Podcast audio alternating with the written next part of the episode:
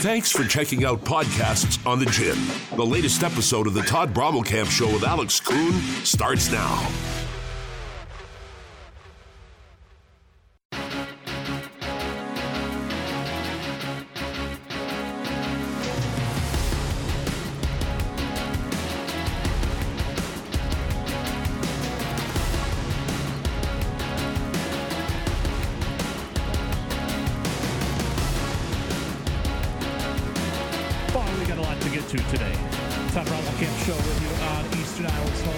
ESPN Radio, 1600 AM, 102.3, 106.3 FM, online at KGYMradio.com. To get things started, Nicholas Moreano said to join me in about 10 minutes or so. Talk a little Chicago Bears, the Kevin Warren hire. Tried to get somebody on the program yesterday, was unsuccessful, so we'll chat with Nicholas here in the first hour.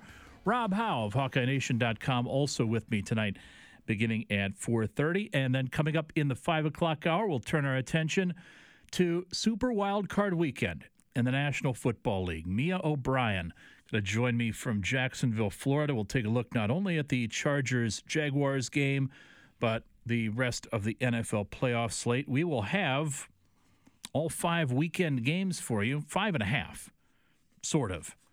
We'll be joining tomorrow's 49ers Seahawks game in progress. We won't be able to bring you the whole game because of Iowa State and Kansas men's basketball, but 4.5 games, better than nothing, right? 319-366-1600, the number to reach me here on the southwest side of Cedar Rapids as I come to you from the Circus Sports Iowa studios.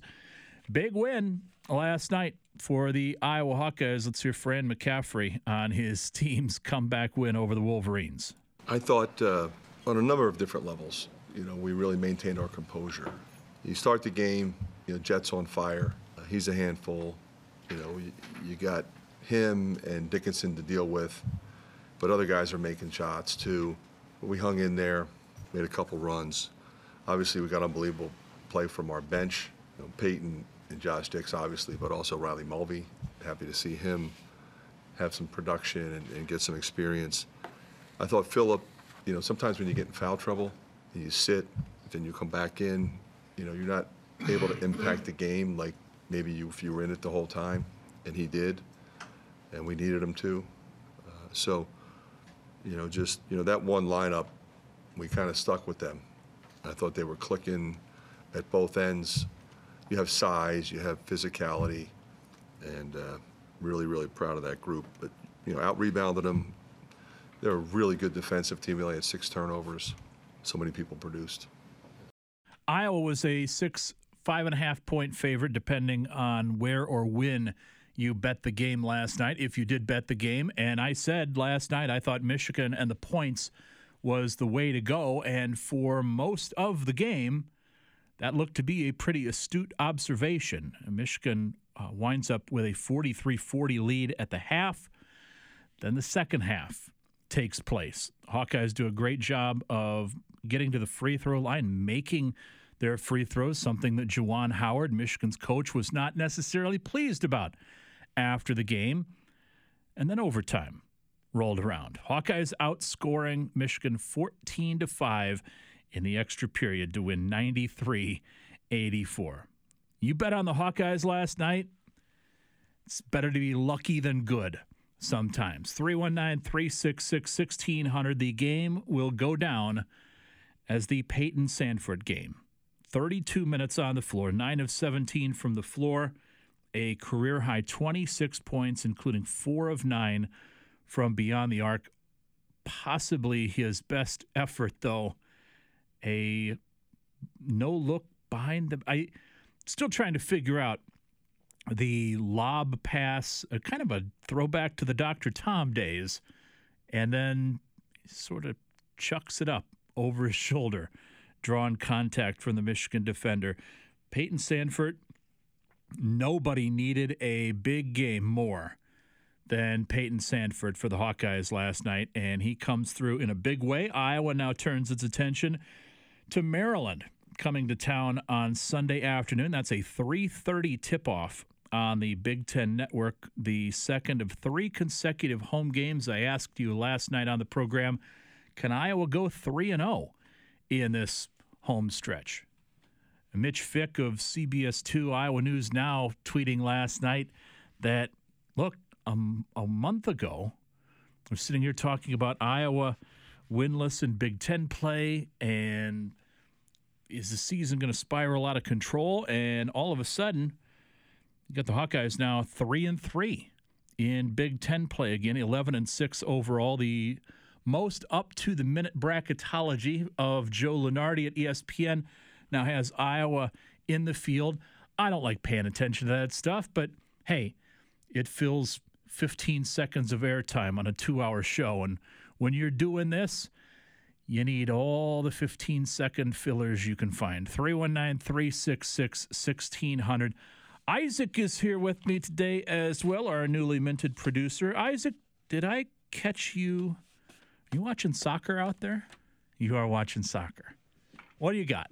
Little Bundesliga? Little La Liga? Premier League? What's going on? 319-366-1600. He's sneaking it like he's doing something covert back there. I don't care. You can watch soccer. It's sports-related. Sports radio talk show. 319-366-1600. Again, we'll have Nicholas Moreano coming up in just a few minutes from CHGO Sports. We've had Kevin Kaduk on the program with us before. That's the company that Kevin helped launch and get off the ground in Chicago. Nicholas, a University of Iowa graduate, which I did not know, as I was trying to get somebody to join us yesterday to discuss the Bears' hiring of Kevin Warren. So we'll chat with him coming up in just a few minutes. 319-366-1600. You want to keep your focus on Iowa men's basketball, though? Certainly wouldn't blame you. 10 points from Josh Dix, by the way, last night, too, kind of flying under the radar. Iowa led by 27 from Kris Murray. Philip Rabracha with another double-double, 13 points and 12 rebounds as the Hawkeyes, again, they won that game, in my opinion, at the free throw line, going 17 of 22 from the free throw line. Michigan got to the line just 6 times. Made 4 of them, but that's life on the road in the Big Ten. Hunter Dickinson did not exactly have a dominating performance as many people expected he possibly could last night. Dickinson finishes with a double-double of his own, 12 points and 13 boards. Michigan got 34 points from Jet Howard, the son of Juwan Howard.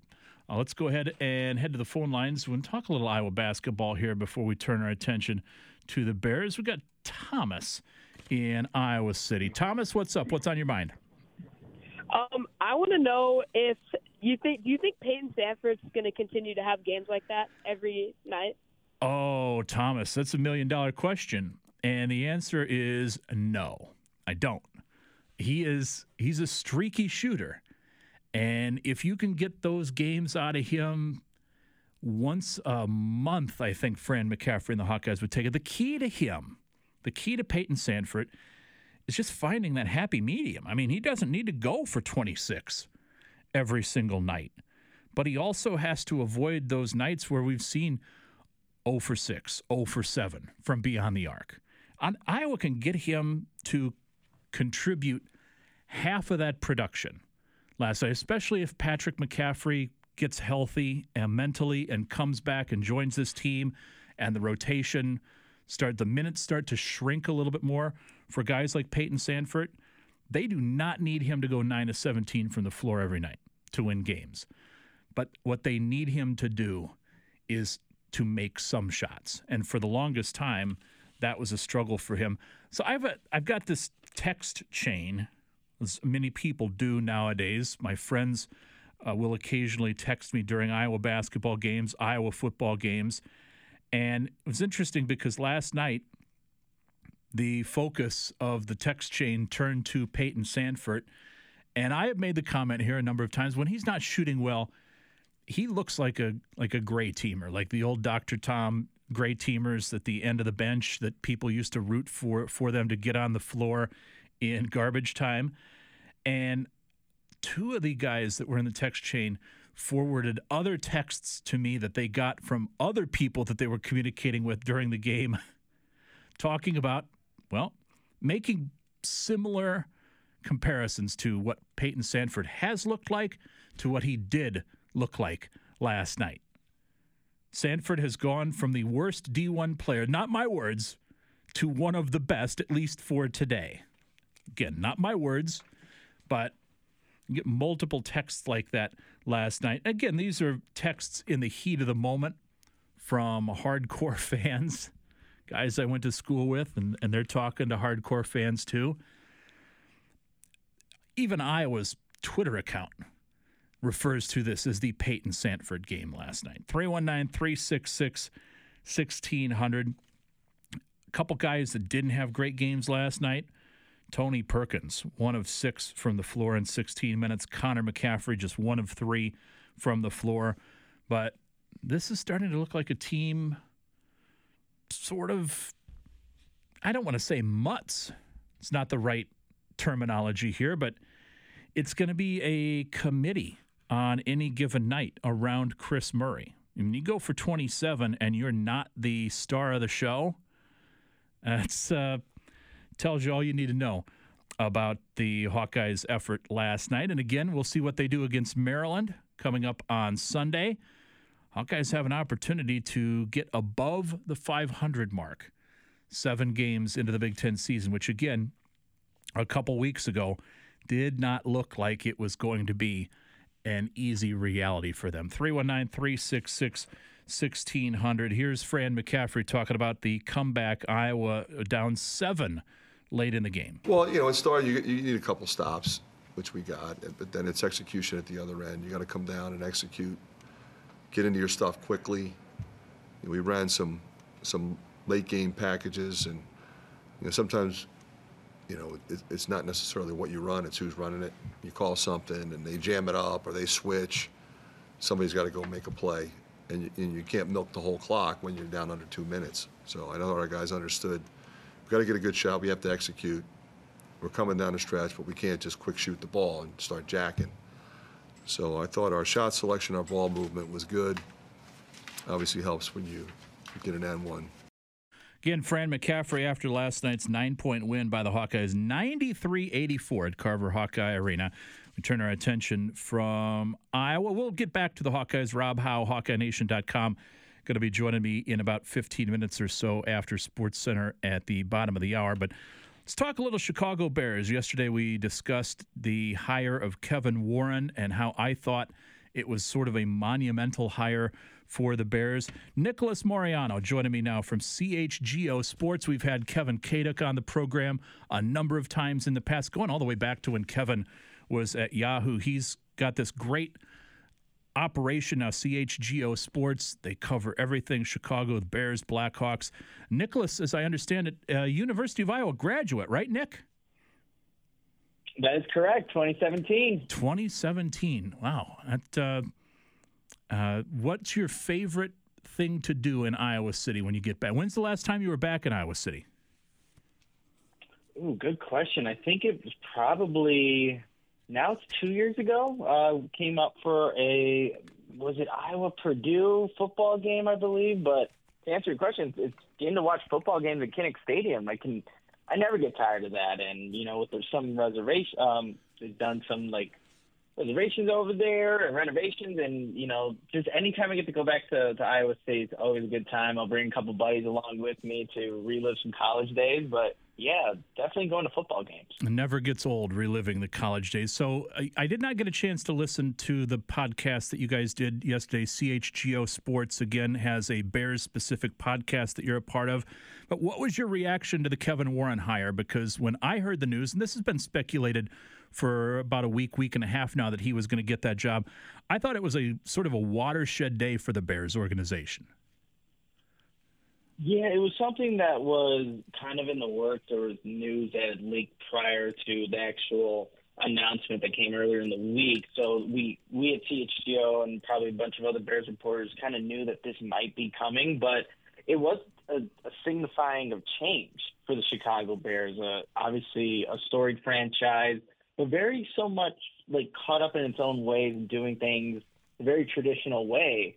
Kevin Warren brings a completely different dynamic to that, especially seeing what he's able to do with the Big Ten, orchestrating the 7-year, $8 billion media rights deal, brought USC and UCLA. So he's going to bring some different things, but it kind of fits what the Chicago Bears are trying to do with Ryan Poles now there, Justin Fields, your franchise quarterback. But it was a big move for the Chicago Bears to really enter the modern era of football, I would say, because there's a lot of things, like I said, just are done in a traditional way, but Kevin Warren can definitely shed a new light on how to do things in a more up-to-date way for sure. It probably also helps that one of the things that he's remembered for from his time with the Minnesota Vikings was helping them make the transition to U.S. Bank Stadium. Where are the Bears right now as far as the Arlington Heights debate goes?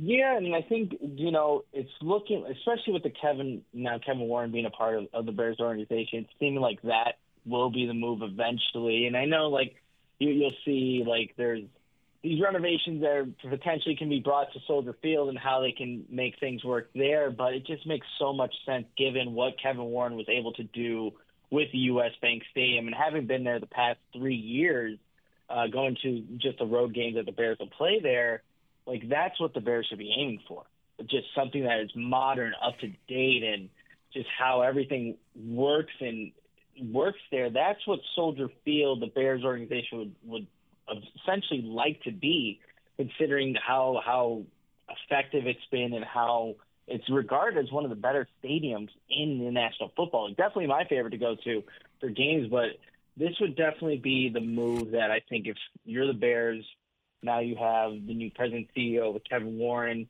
you have Ryan Poles, and you're not getting – You're still the city owns Soldier Field, so you want to have your own stadium and everything that you can build around there. But that would seem like to me not the nail in the coffin, but pretty close to it with Kevin Warren kind of joining the Chicago Bears here. Nicholas Moreano with me for just a couple more minutes. CHGO Sports covering the Chicago Bears. The number one overall draft pick falls into the Bears' lap. Ryan Poles says open for business. What's your gut feeling here? I know it's really early on. Do you think the Bears are going to use that pick, or you think they're going to wind up trading it? I think they'll wind up trading it. When you look at all the needs that the Bears have, and that's kind of made just my, research for the Bears draft pick a little difficult because, they do need a left tackle. They do need a wide receiver. They do need a three tech and an edge, and you can get a lot of resources for that number one overall pick. And when you hear, guys like Chris Ballard from the Indianapolis Colts say they'll move heaven and earth to get their quarterback, as Ryan Poles, you're probably seeing, hey, what can we do here for your number four overall pick and get a couple of first-rounders in return because of all the resources that the Bears do need.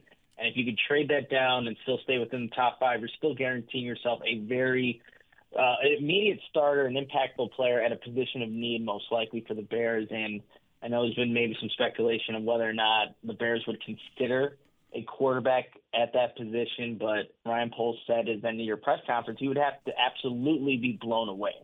I don't know if, C.J. Stroud, Bryce Young are the guys that do that for Ryan Poles, especially when you have Justin Fields and how he played in year two. So my gut feeling right now on January 13th is that the Bears will end up trading back and getting a haul for in return for that number one overall pick. Where are you at when it comes to Justin Fields? Are you firmly in his camp at this point? For me, I think Justin Fields showed enough for me to say that I think he can be a successful quarterback in this league now. That's not to say that he doesn't have things to work on, because he definitely does. The passing game was not what it needed to be for the Chicago Bears. Anytime you rank dead last in passing yards and receiving, the quarterback has to take some blame for that. But there was just so much fluctuation on the offensive line game to game. Same could be said for the wide receivers. And, Justin Fields was a big part of the reason why the Bears were in some of the games they really shouldn't have been. When it was a one-score game against the Philadelphia Eagles, they were in it for a good part of a half against the Buffalo Bills. And there are games where you look at the Bears roster and some of these other teams and thinking they shouldn't be in this game. But Justin Fields was able to single-handedly do that himself. And he did have to do was, like, the big thing for him, especially in year three, is to really elevate that passing game. And what can help with that is getting a number one wide receiver, another one of those things that the Bears desperately need as they kind of are heading into the 2023 offseason. Well, Nicholas, we appreciate you taking the time to join me here on a Friday. Always love chatting with guys who went to the University of Iowa. Next time you're back, we'll relive some of those college days. We're a little ways apart. I was there in the early, late 90s, early 2000s, but we can still find a place to grab a cold one. Nick, appreciate it. Thank you so much, Dad. Have a good one. All right, Nicholas Moreano, CHGO Sports. Check him out. Again, our pal Kevin Kaduk, who's been on the program with us a number of times here in the past, going back to his Yahoo days. Really kind of a unique thing that they're trying to do there with their podcasts and the writing focused on all the teams, specific podcasts. Great to have Nicholas on the program. Rob Howe's going to be coming up in just a few minutes at the bottom of the hour. I said Sports Center earlier. It's a big board update. Bottom of the hour. Sports Centers are at the top of the hour. It's Friday. I've already got my mind on other things. The big news, not necessarily big news as it pertains to Iowa football today, though, but Iowa did announce that season tickets are going to be slightly less expensive next season. And given the home schedule, probably not necessarily a bad thing. How much cheaper are they going to be? It's marginal. Season tickets ran anywhere between $345 to $450 this season based on where they were located. Next season, season ticket prices will be anywhere between $335 to $425. So a difference of $10 on the low end, a difference of $25 on the high end, and then you do the math over the number of games. Again, it's not necessarily – there's nothing to read into this, by the way. This is something that I think you see teams, organizations, both professional and collegiate, do from time to time as sort of a little bit of a bone to the fan base after a year that some would describe as being difficult, although the Hawkeyes did end on a high note, almost winning out, finishing the season at 7-5 before going to Nashville and winning the Music City Bowl. 319-366-1600, and that seems like it was a million years ago at this point, doesn't it? Just 2 weeks removed from that game, essentially. Next year's home schedule for the Hawkeyes, by the way, kicks off on September 2nd. So the home portion of the schedule for Iowa next year features non-conference games against Utah State and Western Michigan. And then the Big Ten slate at Kinnick Stadium, Michigan State on September 30th. Purdue is the homecoming contest on October 7th. Minnesota brings Floyd of Rosedale to Iowa October 21st. And then you've got Iowa still has Floyd of Rosedale. They will play for Floyd of Rosedale. That's what I should say. Rutgers on November 11th. Illinois on November 18th.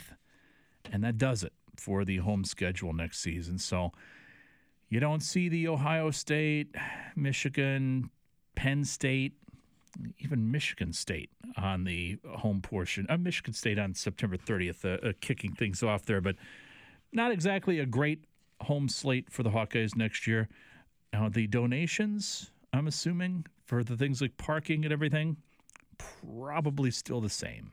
I don't think they included any information on that in the release. They also mentioned going to be some issues with parking next year due to the ongoing construction in and around the area on the west side of the river near the sports complex. 319-366-1600.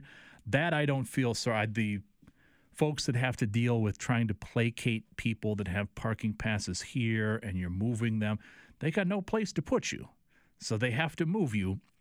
It is a thankless job, undoubtedly. 319-366-1600. Rob Howe is going to be joining me here in just a little bit. We'll get his thoughts on Iowa's win last night Payton Sandfort, again, 26 points last night. Somebody on the text line pointing out that he did have 22 in Iowa's prior game. He also had 11 and 0 prior to. Like I said, it's not that I'm criticizing him. It's just that he is the epitome. He's the definition of streaky at this point.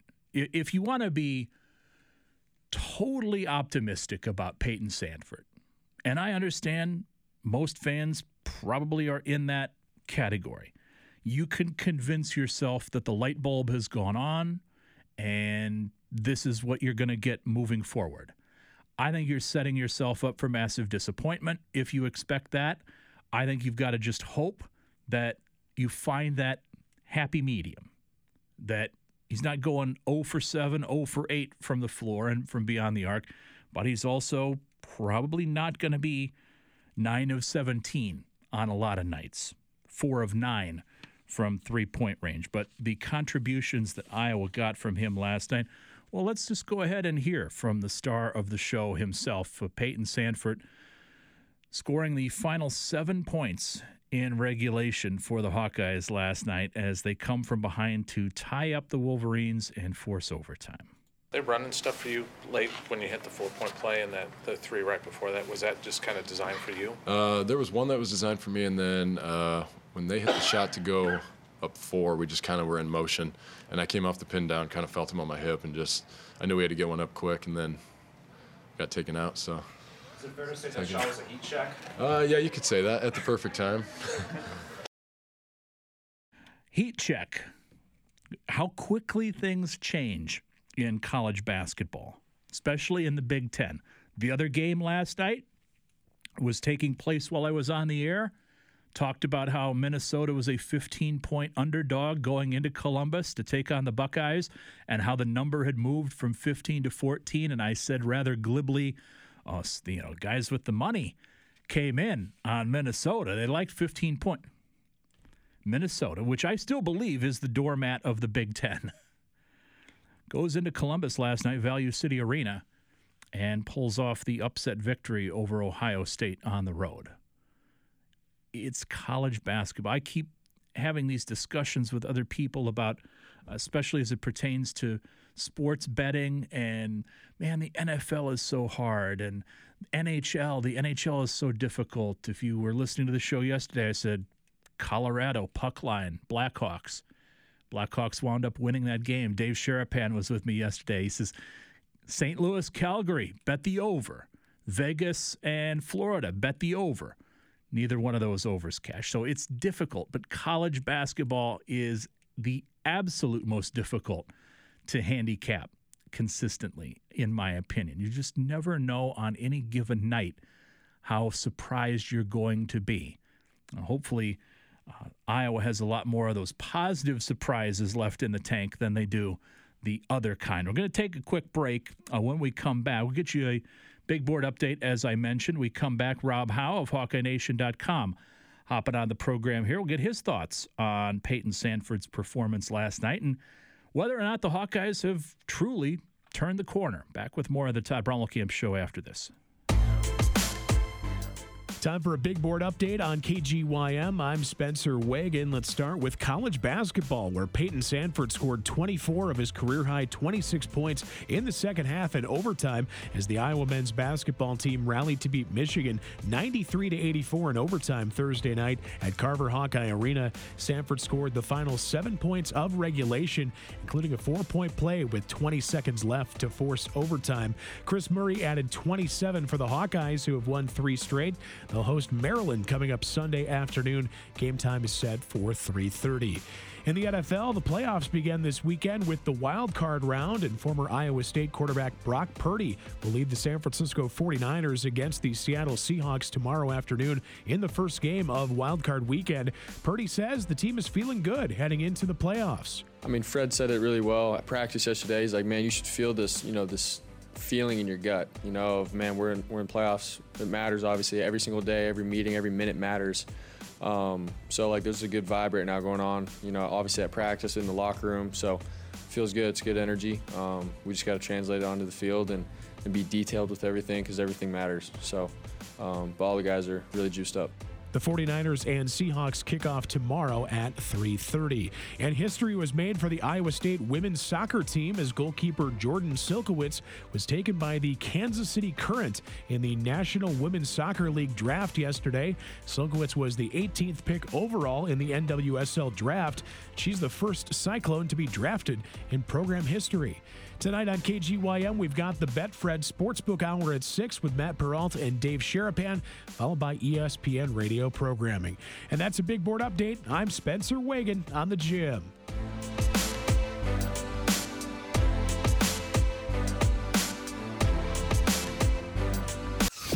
Eastern Iowa weather on the gym. From the CBS 2 Iowa's News Now with the first forecast tonight. Meteorologist Nick Stewart, decreasing clouds throughout the night tonight. Northwest wind around 5 miles per hour. Temperatures in the upper teens. For your Saturday, partly cloudy skies throughout the afternoon. Temperatures back in the mid-30s. Saturday night, mainly cloudy to partly cloudy skies, temperatures dropping to near 30. On Sunday, under a mainly cloudy sky, we're back in the mid-40s for highs. Monday, temperatures right back near 50. South winds gusting around 25 miles per hour with rain likely throughout the day. And that was a check of your Iowa's News Now with the first forecast. Football fans, call your own plays during the NFL playoffs with FanDuel, America's #1 sportsbook. Because when you bet NFL same-game parlays from now through January 16th, all customers can get up to $100 in free bets, win or lose. All you have to do is place a total of $20 or more on NFL same-game parlays or same-game parlay plus bets during the wild card round. The more you bet, the more you'll get back in free bets. In the Vikings-Giants game, if you like Daniel Jones going over the rushing yards total, Justin Jefferson going over the receiving yards total, and Saquon Barkley as an anytime touchdown score, that's an intriguing same-game parlay. Build your own or choose from one of the popular same-game parlays pre-built for you in FanDuel's top-rated sportsbook app. New to FanDuel Sportsbook? You can also get $100 in free bets, win or lose, when signing up with promo code KUHN. That's promo code KUHN. 21 plus and present in Iowa. Bonus issued is not withdrawable. Free bets expire 7 days after receipt. Max free bet $100. Restrictions apply. See terms at sportsbook.fanduel.com. Gambling problem? Call 1-800-BETS-OFF. This summer, just say, what the fun, in a rugged, fuel-efficient Honda SUV, America's most fuel-efficient full-line automaker, and have whatever fun you want. Camping, water skiing, a 12-game round-robin travel ball tournament crisscrossing the entire region. What the fun indeed. New Hondas are arriving daily, so get to your Central Midwest Honda dealer today. Honda gets the Midwest. Based on EPA estimate of model year 2020 large full-line automaker fleet-wide fuel economy. 2021 EPA Automotive Trends Report, November 2021. KGYM is an equal opportunity employer. And under FCC rules, any community organization that distributes information about employment opportunities or refers people to employers may ask to be notified about job vacancies at KGYM. If your organization would like notification of KGYM's job vacancies, contact Julie Hine. Email julie@kzia.com or write her at 1110 26th Avenue Southwest, Cedar Rapids, Iowa, 52404.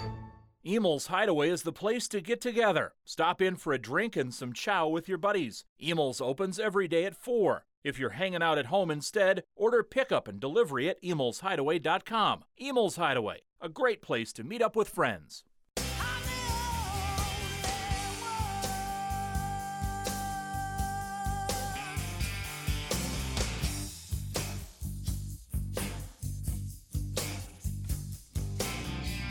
Seems kind of appropriate at this point. 4:37 as we make our way to 6 o'clock tonight. Todd Brommelkamp's show coming your way on Eastern Iowa's home for ESPN Radio. Keep it here all weekend long as we are your home for the Super Wildcard Weekend games. We'll have both contests for you tomorrow, joining San Francisco and Seattle in progress. All three games on Sunday. We'll even throw in Iowa State and Kansas men's basketball tomorrow.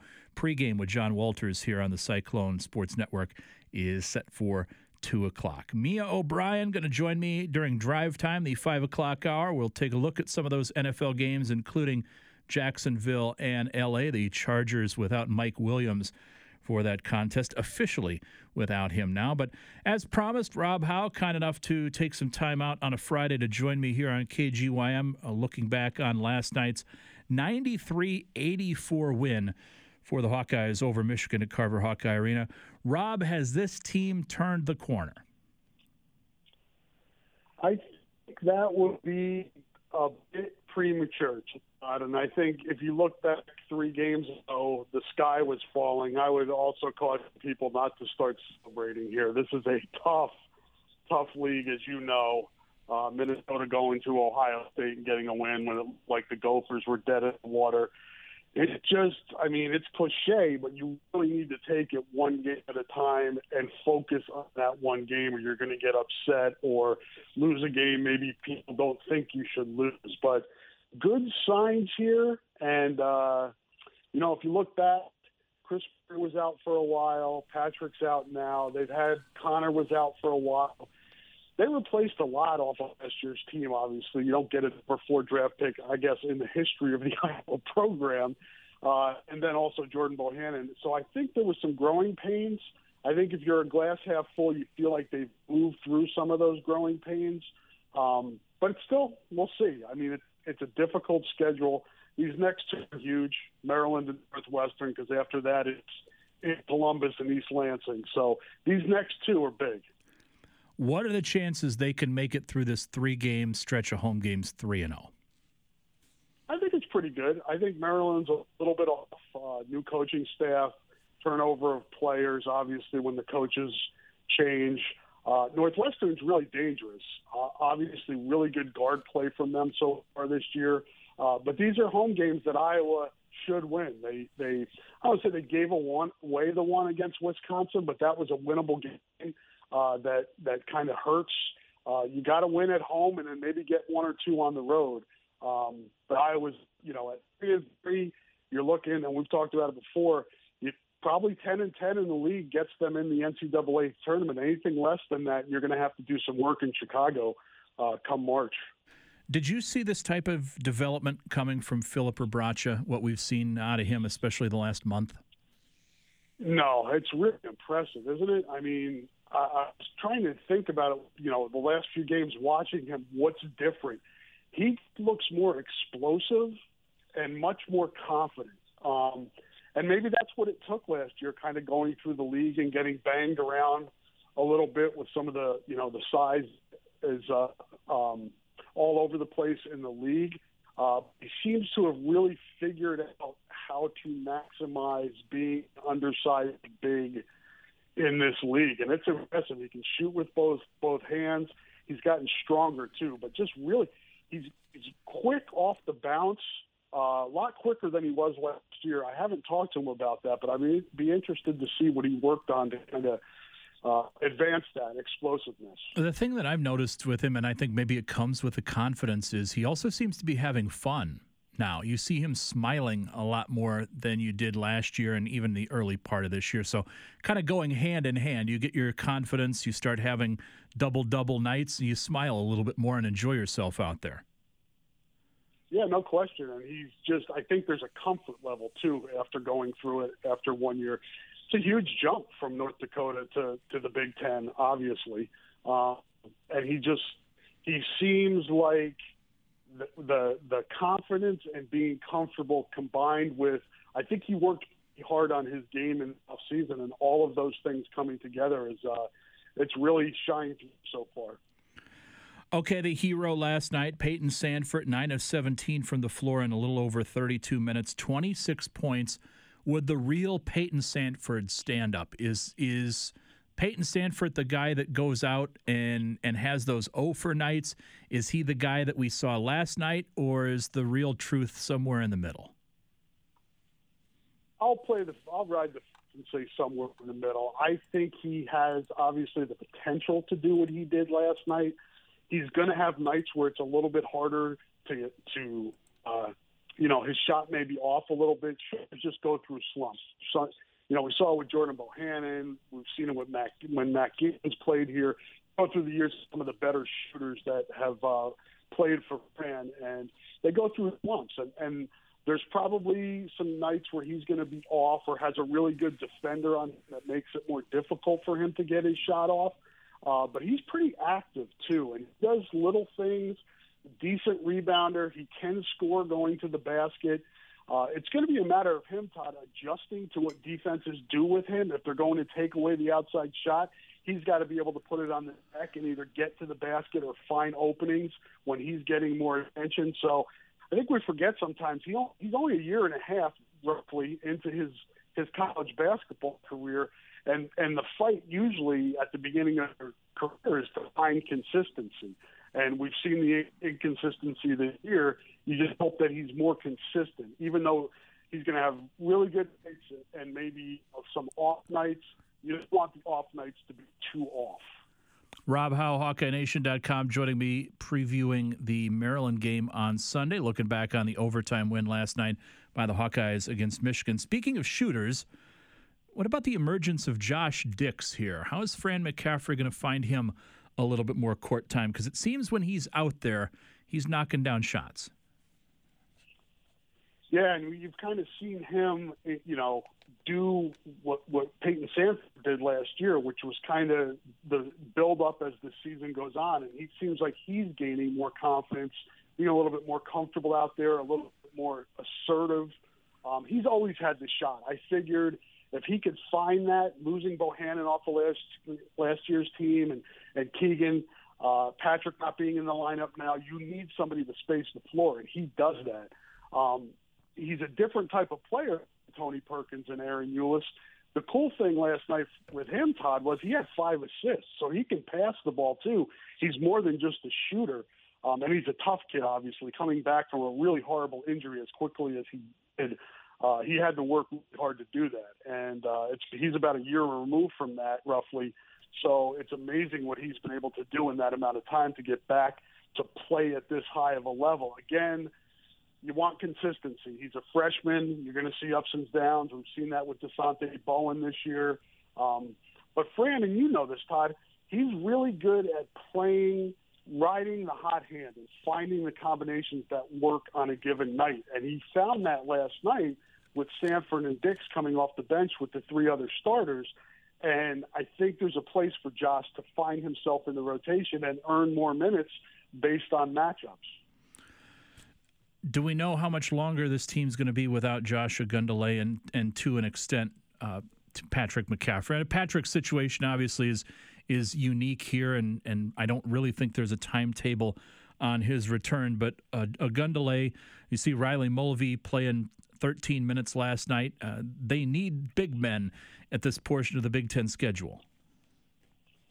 Yeah, for sure. And I think, as we started with, I think Rebrach's development and being more consistent instead of consistent, the word of the day, but more playing bigger maybe than he looks physically, I think is helpful. But if you can get Mulvey in for 10 to 12 minutes a game to spell Phillip and help in the post and give yourself some size, I think that helps.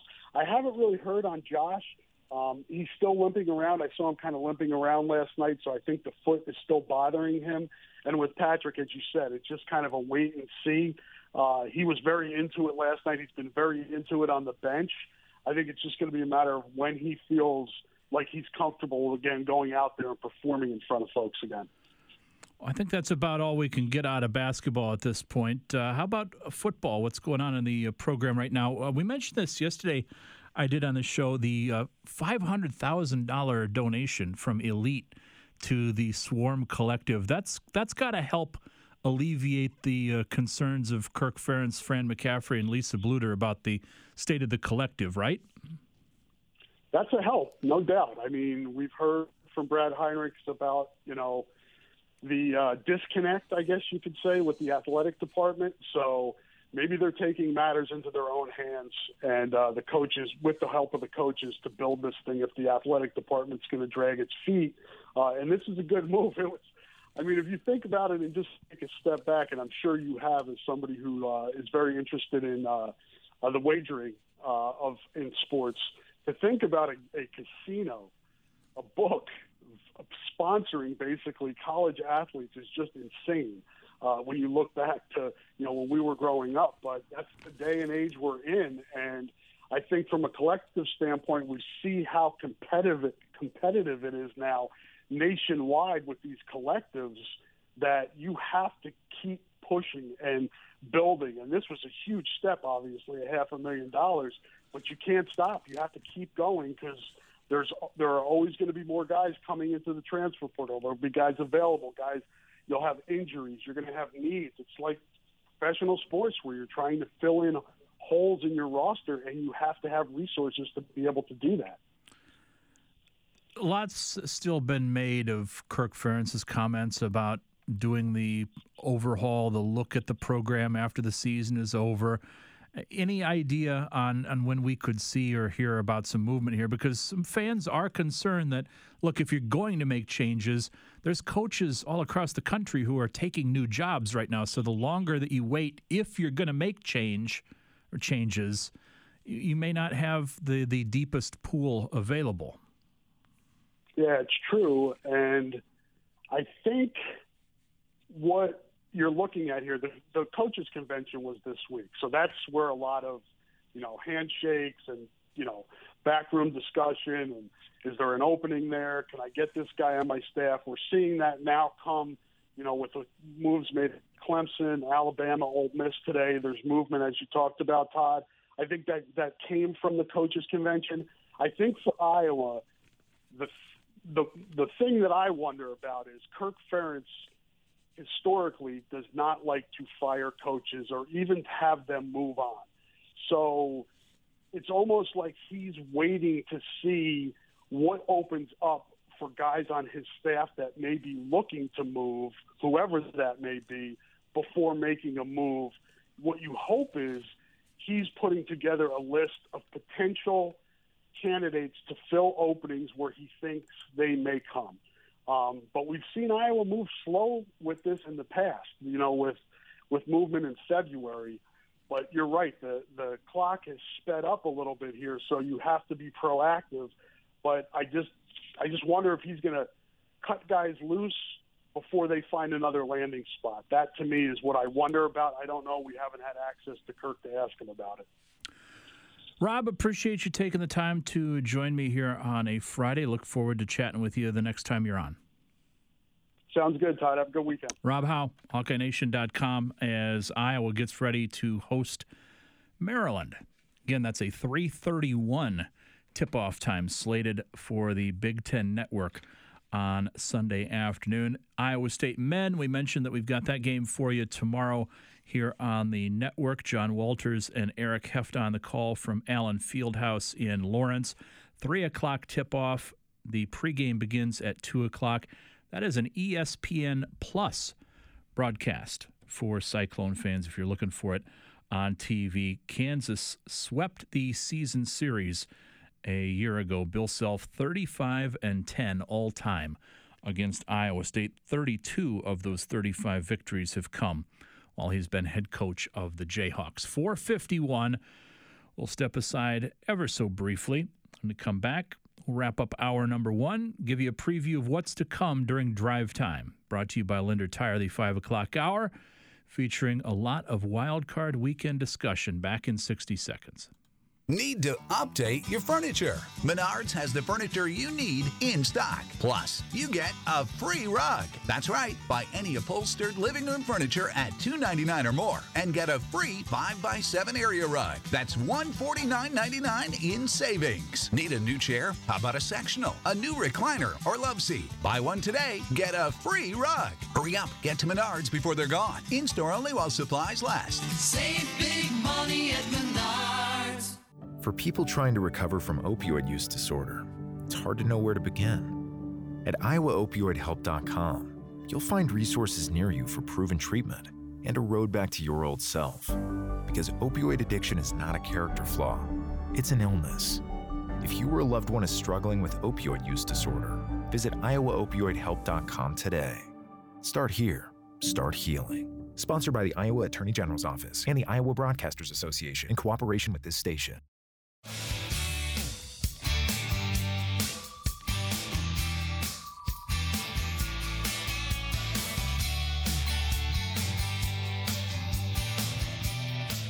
Stay tuned after the show tonight from 6 until 7 o'clock. It is the Betfred Sportsbook Hour coming your way exclusively here on KGYM. Matt Peralt and Dave Sharapan coming your way from Las Vegas. They'll give you their thoughts on Super Wild Card Weekend in the NFL. And if you missed the show, want to go back and catch up on it later, think you heard something interesting and want to make sure double-check your work, we put the podcast available on our website, kgymradio.com. While you're there, you can vote in today's poll question. It has to do with Super Wildcard Weekend. How about that? Poll question brought to you by Hawkeye Title and Settlement. Steve Anderson and his staff doing excellent work in Iowa City. You can find them on Highway 1 West. Which home favorite should be on upset alert this weekend in the playoffs? Your choices: the San Francisco 49ers hosting the Seattle Seahawks, the Buffalo Bills facing off with the Miami Dolphins, the Minnesota Vikings hosting the New York Giants, and the Cincinnati Bengals welcoming their rival, the Baltimore Ravens. The two teams that you will not see on that poll, well, the Chargers are favored on the road in Jacksonville. We're going to talk about that matchup and then some with Mia O'Brien coming up in just a few minutes. And Tampa Bay and Dallas. Dallas is a road favorite, but the reason that that wasn't included in the poll question, not only is Dallas the road team, it's Monday night. I can talk about that all I want on Monday leading up to kickoff. So we'll focus on the games that are actually taking place this weekend, because I think there are quite a few that are going to pique a lot of people's interests. Teams that are not in the playoffs making some news today as well. Sean McVay informing the Rams that he's going to be back as head coach in 2023. Some speculation as to his future with the franchise, like leading them to a Super Bowl one year, missing the playoffs the next.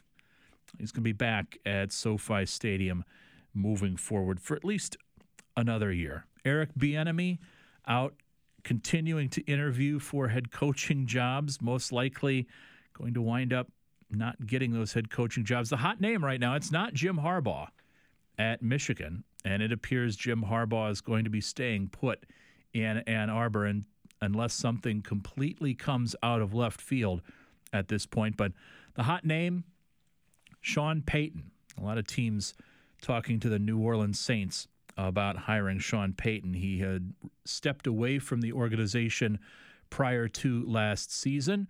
Still teams looking for permission to chat with him. Those teams include the Denver Broncos and the Arizona Cardinals. 319-366-1600.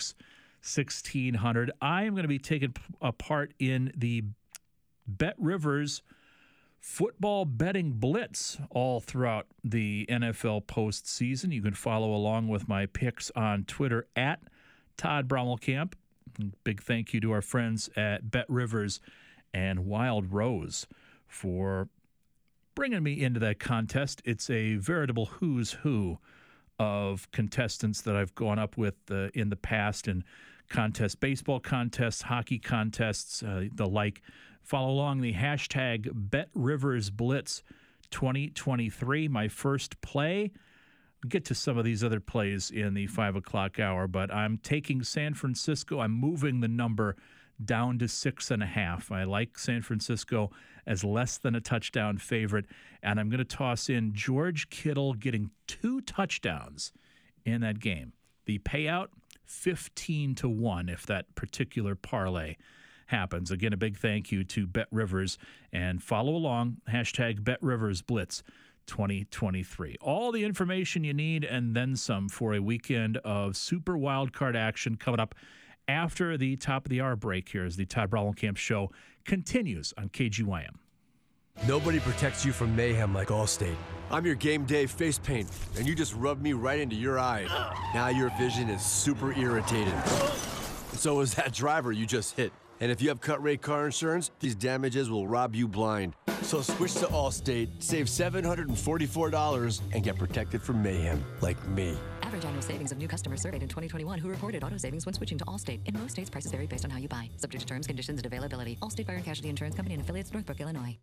With other lenders, it can feel like they're calling the wrong plays, not Cross Country Mortgage. They're the masterminds behind perfect play calling. Go with them and your home loan experience will end in a victory parade in your new neighborhood. You're the perfect free agent to sign with the best loan originators in the game, and Cross Country Mortgage is dedicated to getting it done. Reach out today at ccm.com. That's ccm.com. Equal housing opportunity. All loans subject to underwriting approval. Cross Country Mortgage, LLC. NMLS 3029. NMLSconsumeraccess.org. Is that a horse? Actually, it's a wild stallion. Since Navy Federal Credit Union's Platinum Card made it easier to tame our holiday debt, I wanted to see if I could tame something else. Help me saddle up. I need to pick the kids up from school. With a low intro APR on balance transfers, the Platinum Credit Card lets you take control of your debt. Learn more at NavyFederal.org/Platinum Offer. Navy Federal Credit Union. Our members are the mission. Insured by NCUA. With one of the best savings rates in America, banking with Capital One is the easiest decision in the history of decisions. Even easier than choosing Slash to be in your band. Next up for lead guitar. You're in. Cool. Yep, even easier than that. And with no fees or minimums on checking and savings accounts, is it even a decision? That's banking reimagined. What's in your wallet? Terms apply. See CapitalOne.com/bank for details. Capital One NA, member FDIC. Broadcasting from the Circus Sports Iowa studio. This is KGYM and KZIA HD3 and 4. Cedar Rapids. KGYM Sports Radio. The Gym is Sports Center. I'm Doug Brown. Chargers wideout Mike Williams is out for tomorrow night's wild card playoff game against the Jaguars. Williams has a small fracture in his back from the regular season finale against the Broncos. ESPN's Lindsay Theory reports unless the Chargers make a long playoff run, Williams' season could be over. Ravens quarterback Lamar Jackson won't play in Sunday's game against the Bengals, and ESPN's Field Yates believes there might be a difference of opinion between Jackson and the team. My interpretation, to borrow Fitz's word, would be that the Ravens seem to think Lamar is fairly close to returning, and Lamar's absence from practice in his tweet last night does not seem to reflect that. Field Yates on Fitz and Harry. Rams head coach Sean McVay will stay on the job next year after mulling over his future. Last year, McVay signed a contract extension through the 2026 season. ESPN's Jeff Passan reports the Padres will sign outfielder Juan Soto to a one-year, $23 million contract to avoid arbitration. ESPN Radio is presented by Progressive Insurance. At Progressive, they're making things even easier to help you bundle your home and car insurance together so you can save on both. Learn more at progressive.com or 1-800-PROGRESSIVE. If you have an ESPN Radio Extra Point with Jason Fitz. Think about the fan voice on this sometimes. Like, how many people listen, right? I don't care what you do for a living. I don't care if you make widgets. I don't care if you you work at a factory, you work at a diner, you work at ESPN. If your bosses came to you and said, you know what, here's the thing. I'm going to need you to take a pay cut so I can make more money. How many people listening right now would just say up yours and walk out from that situation? But whenever we're talking about athletes, we're like, well, wait. And I realize that everybody's going to say, well, that's because they make so much to do what they do. But at some point, that's relative to everybody. How many people right now would kill to have a job like you and I would, right? But you still got to know your worth. We hear this all the time where people say, know your worth. Why do we have a problem when an athlete knows their worth and doesn't want to take a pay cut just to make fans more comfortable with the salary cap that's imaginary in the first place? When you're an innovative business, every blinking cursor, every blank page is an opportunity. What will you do with it? Will you make something better or create something new? Our Dell Technologies advisors provide you with tools and expertise to do incredible things. Because we believe there's an innovator in all of us. For advice on smart PCs powered by Intel vPro that's built for business, call a Dell Technologies advisor at 877-ASK-DELL. Hello, everybody, and welcome back to Fansville, where the refs are always wrong and Dr. Pepper is always right. Always. where the mountains are capped with cooler ice, and children learn the 23 flavors of Dr. Pepper before they learn the alphabet. Smart. It's the one place where a man is a 6 unless he's wearing face paint. He's a 10. And where fans deserve a Dr. Pepper no matter if they win or lose. But we're gonna win. Get ready for anything to happen this college football season on Fansville by Dr. Pepper. The one fans deserve. Grab some today.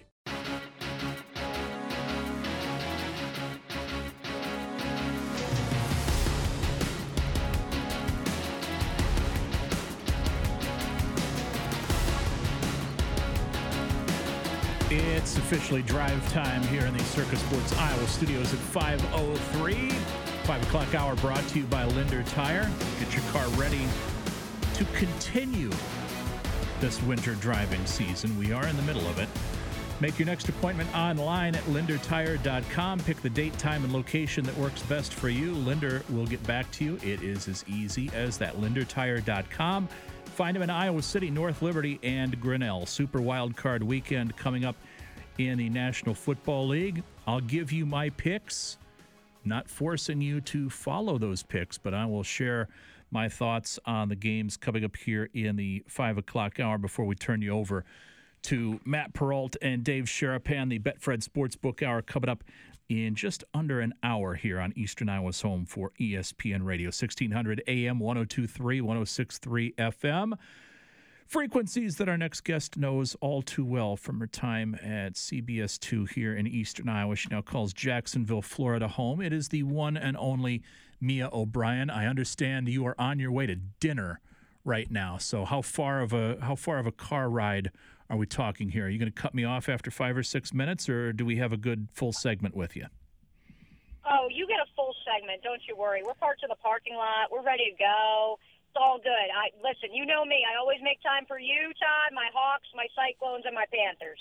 Okay, well, let's make some time for the Jaguars here, because I have felt all along they're my favorite play this week. I think the Jaguars are going to beat the Chargers this weekend. That makes me nervous that I feel this confident here. Trevor Lawrence has never started a playoff game before, but he told you guys in the media down there he feels like the last 2 months have essentially been a playoff for this team. That is correct. And if you needed a specific example of that, look no further than last Saturday's de facto AFC Championship game. It was a standalone primetime Saturday night game, so 7 days removed from that will be this AFC wildcard showdown. He has already now played in the raucous home environment of 70,000-plus, screaming in teal and black. And so, yeah, I do think that while it was win or go home for the 5-6 games leading up to that, I think there was a little more wiggle room. Last week was obviously you have to win and get in unless a funky, fluky AFC wildcard scenario occurs. And so you saw the Jaguars in the first half of last week playing a little bit more tight than they usually do. I will tell you this, Todd, when people ask me to describe being on the field pregame during warm-ups, I said it sounds like every other National Football League venue that I have ever been to, in which the home team takes the field, the crowd goes absolutely insane. Most of the crowd is already in their seats. Typically with the Jacksonville fans, you know, they're great fans here, Jaguar fans. We love them to death. But they like to arrive about 10, 20 minutes before the game starts, not an hour and 45 minutes before the game kicks off. That was not the case on Saturday night. There were very strict commands from all the fan groups around here. You need to be in the stadium by 7 o'clock. And so when the team did take the field around 7:30 for their preliminary warm-ups, everyone went nuts. And it sounded like Arrowhead. It sounded like Lucas Oil.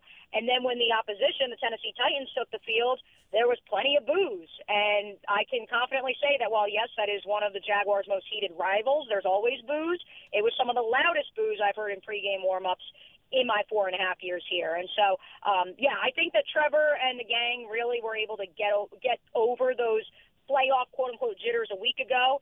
And I have to ask you, did you make that Jags prediction before or after the news of Mike Williams now being out for this game? Because I know that that's changed a lot of people's tune around the National Football League for this one. Before, but I am going to ask you whether or not you think that is going to impact the planning, or has Jacksonville kind of figured he was going to be out all along? Yeah, he scored a touchdown against them in the Week 3 matchup. He's a deep ball threat. the Jaguars are really confident right now in their outside corner tandem of Darius Williams and Tyson Campbell. They allowed just 26 yards, 4 catches on 8 targets a week ago with 1 pass defended and then Tyson Campbell's interception. So they're very confident in those two right now. The question mark is at the nickel position, which Williams was playing the beginning of the year. They kind of forced him in there when he came home to Jacksonville, where he's from playing and starting opposite Jalen Ramsey. Ironic, I know. And with the Los Angeles Rams, on their Super Bowl run a year ago. And they kind of were trying to fit a circle peg in a square hole just to justify the fact that Shaq Griffin, who has the highest cap number on this Jaguars team, could start opposite the second-year sensation Campbell. Shaq Griffin got hurt, wink, wink. We still don't really know the extent of that back surgery that he had. He has not really been in the locker room since that injury.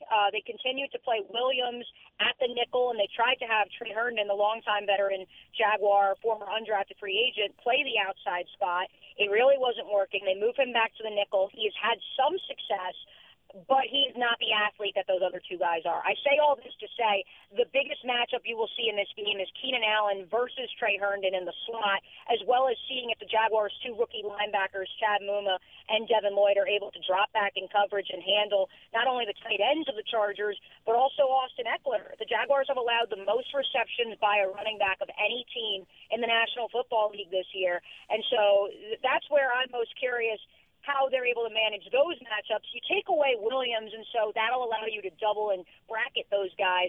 But at the same time, those matchups that could be nightmares still do exist. I got a better matchup for you. I want your thoughts on Brandon Staley and Doug Peterson. How big of an advantage do the Jags have from a coaching standpoint this weekend? Oh, you're asking the wrong gal. I have not been a Staley fan from the jump. I affectionately call him the big brain, just because, listen, I'm here for analytics. I love when Doug Peterson goes for on fourth down most of the time. But I just never really caught on to, you know, that everyone was oohing and aahing over this guy's midweek pressers last year. And, listen, he may end up schooling Doug Peterson tomorrow night, and I'll eat my words, and that's okay. But I've never really been overly impressed with him. Doug Peterson obviously has the record he does in the postseason. He's won a Super Bowl. Brandon Staley has never coached in the postseason, but all bets are off, you know, when it comes to the playoffs. But I expect Doug to be in his bag as much as possible tomorrow, because I do think that they have kept the play calling pretty conservative, Todd, over the last few weeks, between a New York Jets team that they knew with Zach Wilson starting would not score against them, and then against a Houston Texans team who they knew, or we all assumed, was trying to tank. And then last week against a Titans team where it was a struggle to run the ball, but I believe that was more of a byproduct of the front four of the Tennessee Titans than it was the play calling on the part of the Jaguars. You really only saw that one trick play, and they fumbled on it. And from that point on, you didn't see anything too crazy from Doug Peterson in terms of his play calling. And so I am curious how many tricks he breaks out here on Saturday night. Chargers are 1-5 straight up against fellow playoff teams. I would like to see that be 1-6 when everything is said and done here. Give me your prediction. What you got for a final score tomorrow night? So I am in the same circle of hell as one Maurice Jones-Drew, the legendary Jaguar turned NFL Network host, in that I picked against the Jaguars, against both the Titans and the Cowboys, and they won both games, and they have now won 5 straight. Mm-hmm. So I have to tell you the Chargers by 3, wink, wink, wink. But I do feel a lot better about the Jaguars' chances, knowing there's no Mike Williams, knowing from what I've heard, I'll tell you this week, from some of the contingent out there in Los Angeles in terms of the vibes aren't as good from what I'm hearing in that Los Angeles Chargers locker room as they want you to think, between how Justin Herbert is viewed in that building to how Brandon Staley is viewed in that building. And so I wonder if it comes to a head if they fall to the Jaguars tomorrow night, if that is weighing on them, if the fact that Brandon Staley insisted on playing all of his starters deep into a game that was meaningless week 18 resulted in one injury to Mike Williams, and moreover, they lost the game. And so genuinely curious to see what tomorrow night's outcome will mean long-term in Los Angeles, because the first thing you saw a lot of people say today as soon as Mike Williams was ruled out was, is Sean Payton going to make a play to move to Los Angeles? Are there guys already thinking that in Los Angeles? And so I feel a little bit better. Legally, I have to tell you Chargers by 3, but that's with a wink-wink. I got sucked into a little bit of that with Iowa during the football season. So I know exactly, yeah, once you have that level of success, the reverse mojo, whatever you want to call it, then you have to stick with the superstition. Jacksonville, a 2.5-point underdog tomorrow night. Total's 47.5 in this game. I've seen a lot of people thinking that this could go under. Do you see this turning into a shootout, or do you see the two defenses showing up and maybe the teams playing a little bit tighter than they have in the past? Yeah, I've gone back and forth on that one, Todd, and the line is actually, or the over-under, I should say, has moved from 48 now down to 47.5.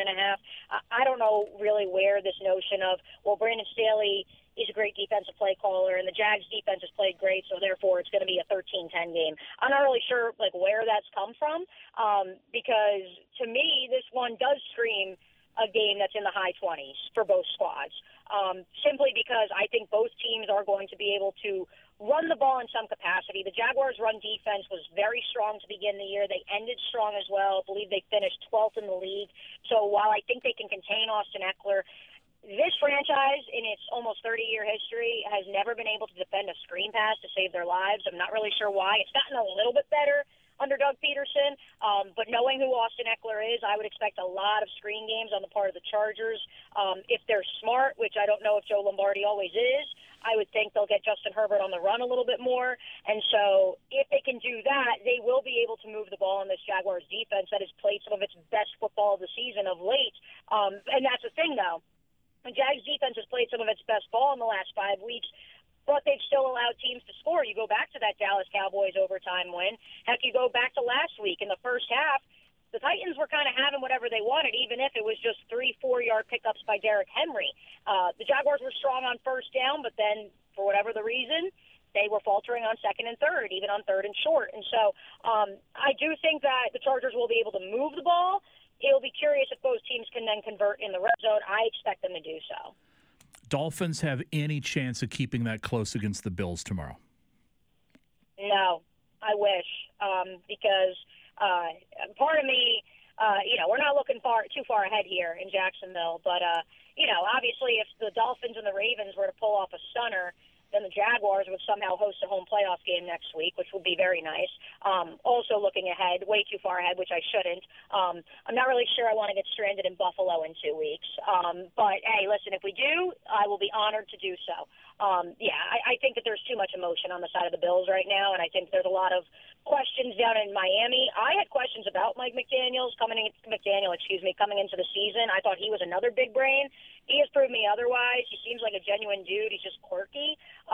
So I wish them nothing but the best, but I just don't see them getting it done with Skylar Thompson. Which team would you put on upset alert this weekend? Ooh, I guess technically the Cowboys, because they are a 2.5-point favorite. Correct me if I'm wrong. They are. Why would you bet? Yeah, I wouldn't bet against Brady, at least in the first round. I know that offense has been all over the ballpark, but that defense, we were talking not too long ago about how elite they were. I would like to think they're going to show up again with, although Todd Bowles is still there, he's now the head coach. I would like to think they're going to show up in this first round of the playoffs against a Cowboys team that has questions on offense despite having all the playmakers to not be questioning it. And so, yeah, I mean, that's the obvious one. But personally, I think the Giants-Vikings game, which I know appeals to many of your listeners, I think that that's a game that either the Vikings win by 30 or the Giants pull off the upset by a field goal, personally speaking. And then you'll be hearing all about how Brian Daboll should be the coach of the year, which he has worked a miracle in New York. As you know, my roots are there in the New Jersey tri-state area. And the Vikings, you never know quite what you're going to get, and they're also going to make you sweat it out, kind of like the Jags the last few weeks. And so, yeah, if there's a trendy game that outside of that Cowboys-Bucks that I would pick an upset, it would be that one. I don't know anybody that's taking the Vikings to win that game. That makes me very, very nervous, especially hearing one more person say, yeah, the Giants pull off the upset at U.S. Bank Stadium. Mia, appreciate it as always, and maybe I continue checking in with you if the Jaguars can continue this postseason run. Absolutely. I'm shocked you didn't want to talk about that big win last night. I'm so proud of Payton Sandfort. I got to give a shout-out to my boys, Corey Sheets and, of course, the one, the only Gary Dawson. They hooked up the fam when the Hawks were in New Jersey this past week. My mom and dad had a blast at the Rutgers game.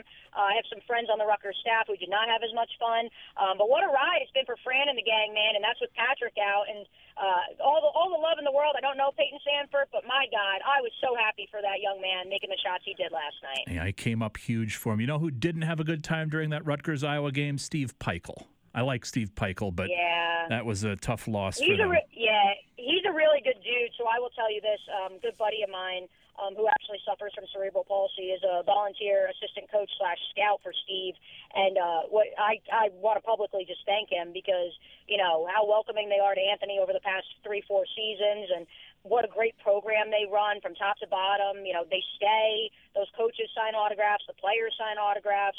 Just a great program. And so all the more reason for the Hawks to be proud of that win this past Sunday. You're the best, Mia. Enjoy dinner tonight.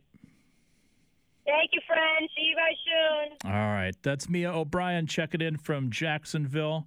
Forgot to ask her whether she was heading to Casadora in downtown Jacksonville to say hi to my pal Freddie, who makes the best cheesecake I've ever had in my life. If there's one thing that the Tax Slayer / Gator Bowl had going for it, it was the location where they put us, which was within walking distance of one of the best Italian joints you're ever going to find. We talked Greek yesterday with Dave Sharapan. He's on the program. We had not one, but two people on the text line last night wanting to know the name of the Greek restaurant that Dave was raving about during his segment with me on the program. Casadora is the Italian joint in Jacksonville, if you ever find yourself there. Really strange Jacksonville, and I think this is still true, but it's like, as far as municipalities go, it's like the most spread out city. I can't give you the exact... Jacksonville is sprawling.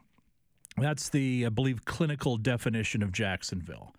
You can be in one spot in Jacksonville and be very, very far from where you need to be. And it's not as if Jacksonville is New York City or Chicago. It's just very, very spread out. And we'll see. I like the Jaguars. I do. It makes me nervous. I like two games this weekend that everybody seems to like. And if you've been listening, you probably have figured out which two games those are at this point. 319-366-1600. I'll give you my picks for the weekend games coming up in just a little bit. We got college basketball tomorrow. You can hear the Cyclones and the Kansas Jayhawks right here on KGYM. A couple big games tonight in the Big Ten, including Purdue and Nebraska. Now, I say a big game in the Big Ten, and you go, Nebraska and Purdue is not necessarily a big game, but look what Minnesota did last night, going to Columbus. Anything is possible. Nebraska and Purdue tipping off at the top of the hour, so about 40 minutes from now at Mackey Arena. Boilermakers a 16-point favorite in that contest, and not good news for Fred Hoiberg. Sam Griesel is going to be out tonight for the Huskers. He's averaging 11.1 points and 5.4 rebounds per game. So not only are you going into the Lions' Den to face Zach Edey and the number 3 team in the country, but you're doing it at less than full strength. Tom Izzo and the Michigan State Spartans visiting the State Farm Center. It will always be Assembly Hall to me in Champaign tonight. Illinois, a 6.5-point favorite over Tom Izzo and the Spartans. If there's one Big Ten team that I cannot figure out this season, it's Illinois. I don't know what to make of Brad Underwood's team right now. They're 11-5 overall. They are a much different team this year than they've been the past couple seasons, with Kofi Coburn and Andre Curbelo and Ayo Dosunmu, and just different makeup at this year's Illini squad. And sometimes I look at them and I see them as a middle-of-the-road, decent contender in the Big Ten. And then there's other times where I watch them and I think, I don't see what Brad has going for him there in Champaign. I wouldn't be surprised to see Michigan State pull off the upset tonight in that contest. It's Illinois 6.5-point favorite. The total on that one's 137. You can watch it on FS1. That's an 8 o'clock. That's a late tip-off tonight. Nebraska and Purdue, as I mentioned, tipping off in just under 40 minutes. It's on the Big Ten Network. Big 12 games coming up for you tomorrow. We mentioned Iowa State and Kansas from Allen Fieldhouse, number 14 versus number 2. Also have another top 25 matchup in the conference. It's Kansas State. Number 11, Kansas State, traveling to the Dallas-Fort Worth Metroplex to take on number 17, TCU. Jamie Dixon doing a really nice job with that Horned Frog squad this season. TCU's a 4-point favorite. Oklahoma welcoming West Virginia to Norman. The Sooners a 3-point favorite. Baylor favored by 5.5 at home against Oklahoma State tomorrow. And Texas Tech visits number 10, Texas. That's on ESPN at 7 o'clock. Lots of speculation about who the next head coach of the Texas Longhorns is going to be. If you were listening to the program earlier in the week, you heard me mention there's a little bit of smoke surrounding John Calipari at Kentucky.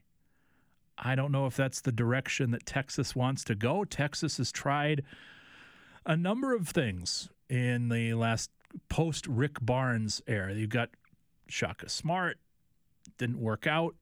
Chris Beard, I think, would have worked out had he not been arrested for domestic violence and fired with cause. I don't think anybody's going to feel sorry for Chris Beard.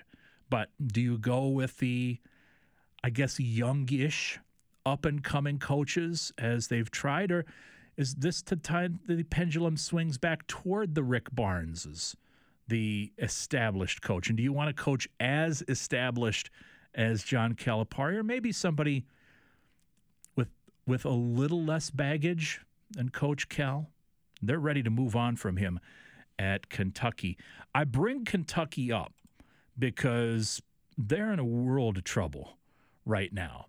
Kentucky is in danger. Now, as I said yesterday on the show, there's still a lot of basketball left to be played. But Kentucky is in danger of possibly not making it to the NCAA tournament this season. They're in Knoxville tomorrow. It's an 11 o'clock a.m. tip-off. Number 5, Tennessee, hosting the Wildcats. Tennessee is just a 12-point favorite in that game. Now, you know me. I used to work with Tyler Ryder. He's Tyler Ivins now. He's using his biblical, his God-given name back in Knoxville. Tyler and about 100,000 of his closest friends there in Knoxville are all convinced that Tennessee is going to curb stomp Kentucky tomorrow. So take that for what you will, with a grain of salt. Sodium's good for you, by the way. People tell you, no, you got to cut out the salt. You can have a little bit. The key to life is moderation. A little bit of sodium. Not going to kill you. But big grain of salt with that 12-point spread tomorrow against the Wildcats. Kentucky's got to figure it out at some point, right? I mean, this is the era. We've always wondered when it was going to blow up on these teams, the Dukes, Kentuckys, the programs that rely on those one-and-done recruits, where you're basically going out and you're churning your roster for the most part every year. You might get a guy or two that comes back for year number 2. You'll have some guys that stick around for 3 years, but you're constantly those star scorers, your big rebounders, your guys that are dreaming of playing in the NBA. They're coming in, hopefully going to class, and then getting out of there after 1 year. Well, it's kind of the chickens have kind of come home to roost for John Calipari at Kentucky. And we've talked so much on this program in the past and recently about name, image, and likeness and how it's affecting college football. And you look at Cam Rising coming back to Utah for another season as their quarterback, and Blake Corum is going to return to Michigan. And do those guys come back if NIL doesn't exist and they can't make a little bit of money while they're in college off of their name, image, and likeness? I think basketball is a little bit behind football, but I really am optimistic as a fan, as a longtime fan of college basketball. I'm optimistic that NIL is going to ultimately serve as a very good thing for college basketball. I think you look at the NBA draft, it's 2 rounds. You have a lot of players from Europe that are eligible. You've got guys that are going from high school to the G League. I know the rules are changing here in the very near future, but if you're a freshman, a sophomore, even a junior in college, and it's not looking like you're going to get drafted, maybe you go back to school and make a little bit of money. And again, you look at Jordan Bohannon making some money to sign some autographs last year, his first and only year where he was able to benefit from NIL. You get the right players in the right spots with the right opportunities.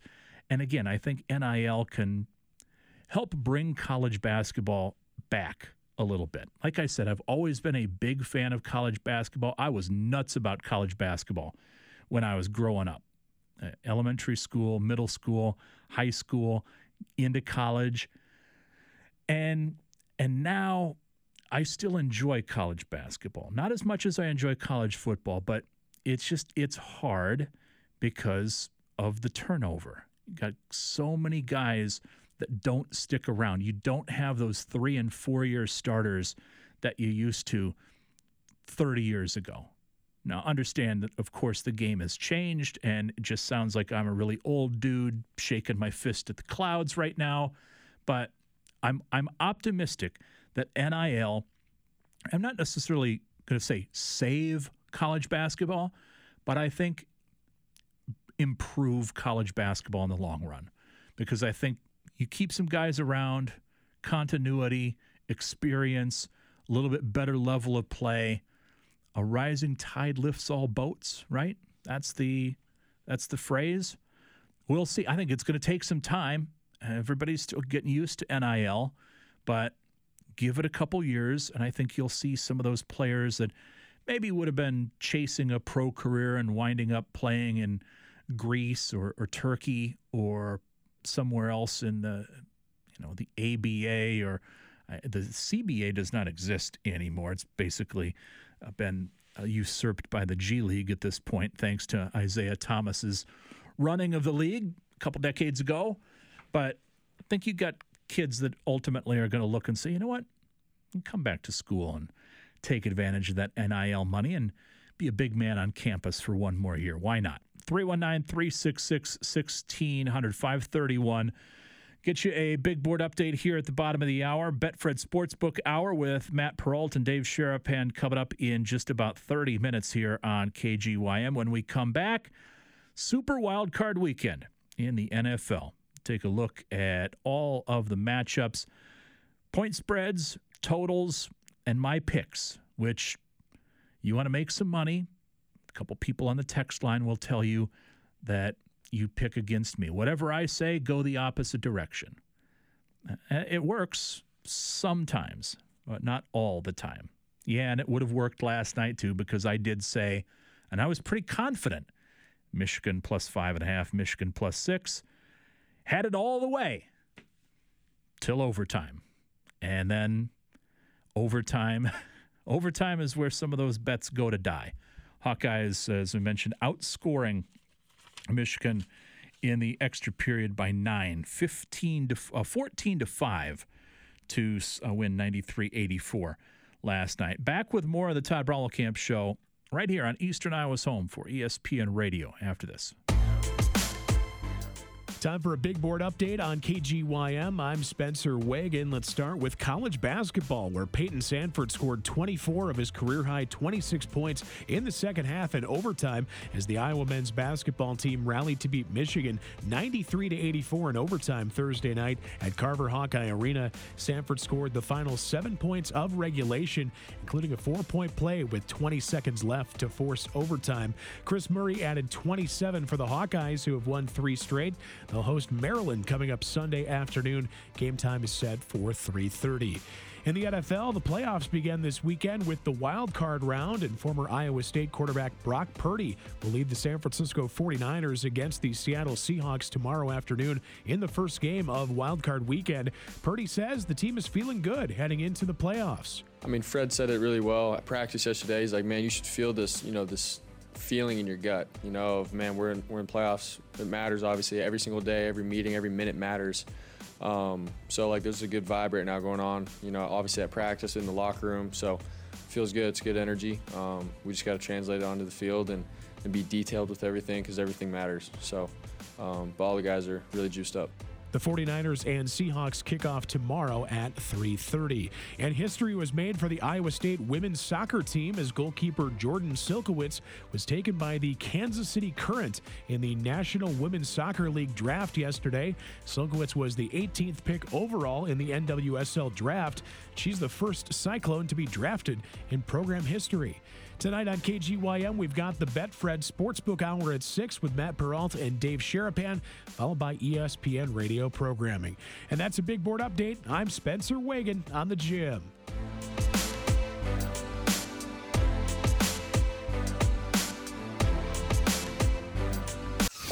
Eastern Iowa weather on the gym. From the CBS 2 Iowa's News Now with the first forecast. Sunrise meteorologist next door, decreasing clouds throughout the night tonight. Northwest wind around 5 miles per hour. Temperatures in the upper teens. For your Saturday, partly cloudy skies throughout the afternoon. Temperatures back in the mid-30s. Saturday night, mainly cloudy to partly cloudy skies. Temperatures dropping to near 30. On Sunday, under a mainly cloudy sky, we're back in the mid-40s for highs. Monday, temperatures right back near 50. South winds gusting around 25 miles per hour with rain likely throughout the day. And that was a check of your Iowa's News Now with the first forecast. Just about the time Willa Dickens began as a watchmaker at Hertin and Stocker Jewelers, a romantic notion was blooming in 1940s America. The idea that a diamond, like love itself, is precious and lasting. More than ever before, proposals began including twinkling rings in velvet-lined Hertin and Stocker boxes. Decades of engagements and countless shimmering rings later, happy, nervous hands are still accepting these promises of always from Hertin and Stocker. The designs are always modern and fresh, but the service is still as exceptional as it was in those very early days. Perhaps that rare blend of present and past is the reason Hertin and Stocker has been voted best jewelry store in Iowa City 12 years running. Stop and see what's sparkling in those famous windows at Hertin and Stocker Jewelers, corner of Dubuque and Washington in downtown Iowa City. Then step inside and say hi to Willa, Terry, Tim, or Kate. One of them is always there. Just when it feels like smooth sailing, your IT person leaves and rocks your entire business boat. Network overboard! Now who's going to captain your IT ship? Network Computer Solutions. They're ready to hop on board and keep you on course. Whether you're a tiny rowboat or a giant ocean liner, Network Computer Solutions will keep your business cruising along with pricing options that won't make you feel anchored down. Network Computer Solutions is your IT safe harbor. Meet them now at ncsei.com. Working out has been proven to increase your self-esteem, help with depression, anxiety, and stress. At iGym, we care about you as a person. That's why we have personal trainers you can connect with, group exercise classes so you don't feel alone, saunas to help you relax, and many more amenities. This year, I'm doing it for me. This year, I'm joining iGym for me. Start your health journey for less than $1 a day. Head over to joinigymia.com to learn more. Emil's Hideaway is the place to get together. Stop in for a drink and some chow with your buddies. Emil's opens every day at 4. If you're hanging out at home instead, order pickup and delivery at emilshideaway.com. Emil's Hideaway, a great place to meet up with friends.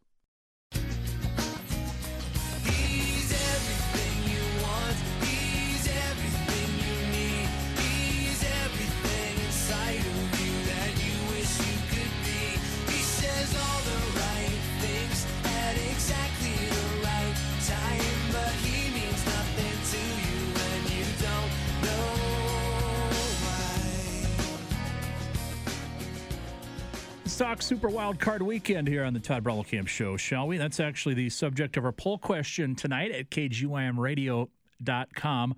Which home team that's favored should be on upset alert this weekend? There's only four choices because one game does not take place on the weekend. It's the Monday night game, which doesn't count either because the home team is the underdog there. I still don't know how Tom Brady catches points at home in a postseason game.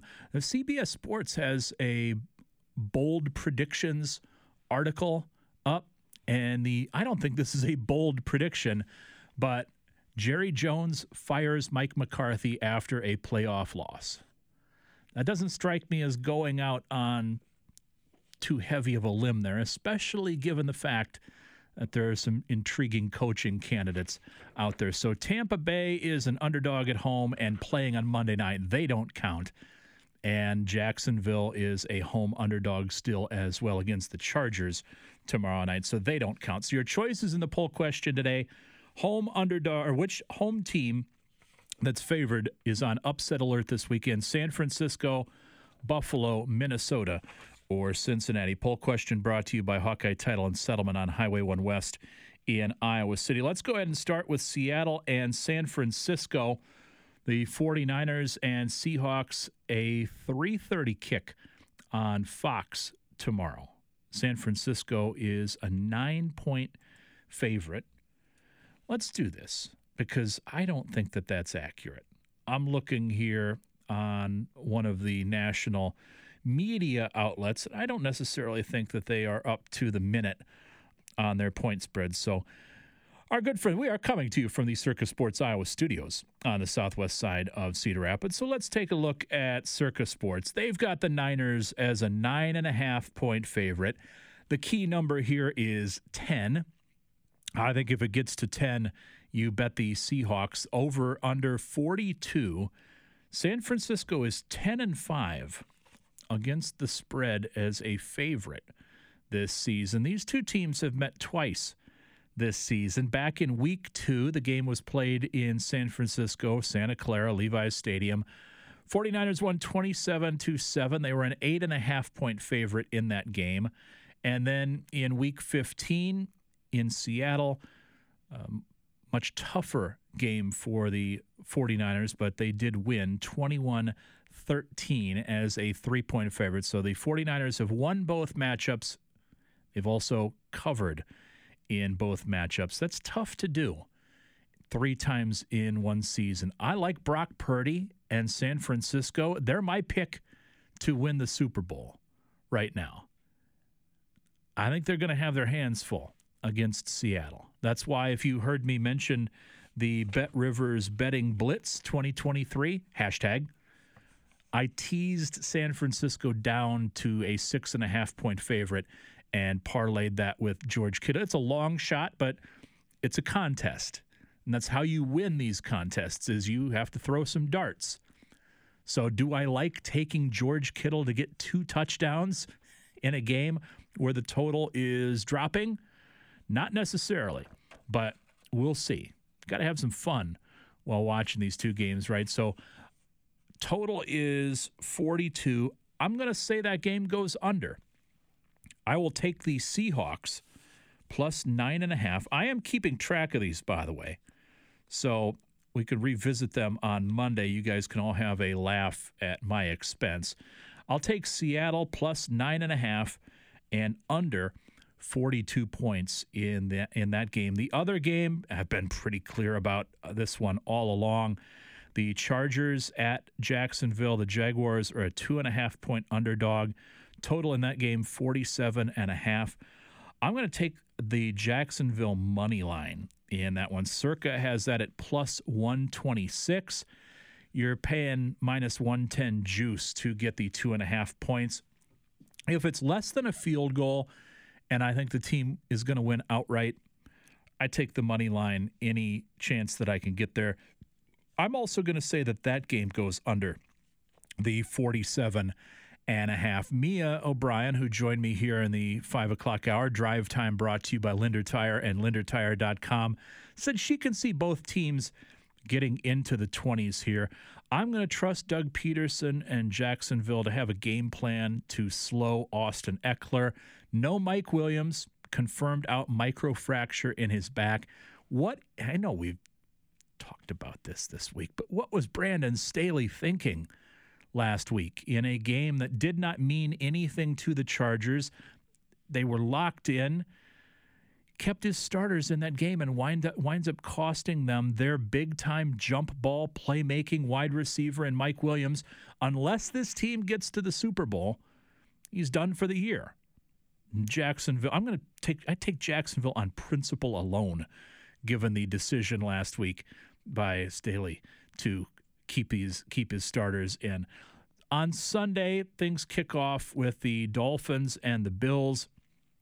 This is difficult to do in a postseason game. The Bills are a 13.5-point favorite now that Skylar Thompson is going to be the starter for Miami. You look at what these two teams have done this season. I like Buffalo. I like Buffalo a lot. I think they've got some, I don't want to say angels in the outfield mojo on their side here because I'm not a huge believer in that type of stuff, but I think that locker room is bonded together for life after what took place in Cincinnati with DeMar Hamlin. And sometimes when guys feel that connection and it carries over onto the field, I'm going to take Buffalo. I'm going to lay the 13.5 with Buffalo because I don't see how a 7th-round draft pick in Skylar Thompson on a team with the injuries on the offensive line and elsewhere on the offensive side of the ball. I looked earlier. FanDuel has the Miami team total at 13.5 points for this contest on Sunday. I think they very well may be held to 10 or 13 points. Obviously, they scored 2 touchdowns there, and you wind up losing your wager. Total in this game's dropped from 46.5 down to 43.5. It's 43.5 right now at Circa Sports. I'm going to take the over there at 43.5. I think at 46.5, you got a lot of people that are betting it down under 46.5, under 45.5. Total keeps dropping. I'll go be a little bit of a contrarian there. So give me the over at 43.5. Giants and Vikings. Again, this is a game that I have been pretty clear on from the get-go. I'm going to take the Giants. It's at 3 right now. So do I take the field goal? And if you get a push, say the Vikings win 20-17, was that the score the first time these two met? No. Go ahead and give me the Giants money line at +133, and the total in that game is 48.5 points. You're inside U.S. Bank Stadium, Giants, Vikings. I'm going to go over 48.5 there. I don't like that. I wouldn't play that with my own money. I'm not playing all these games, but just a thought there. Ravens and Bengals. This one has me just absolutely in a tizzy because of the quarterback situation with the Ravens and where the total is at, the correlation between the number of points that you're getting and the total here.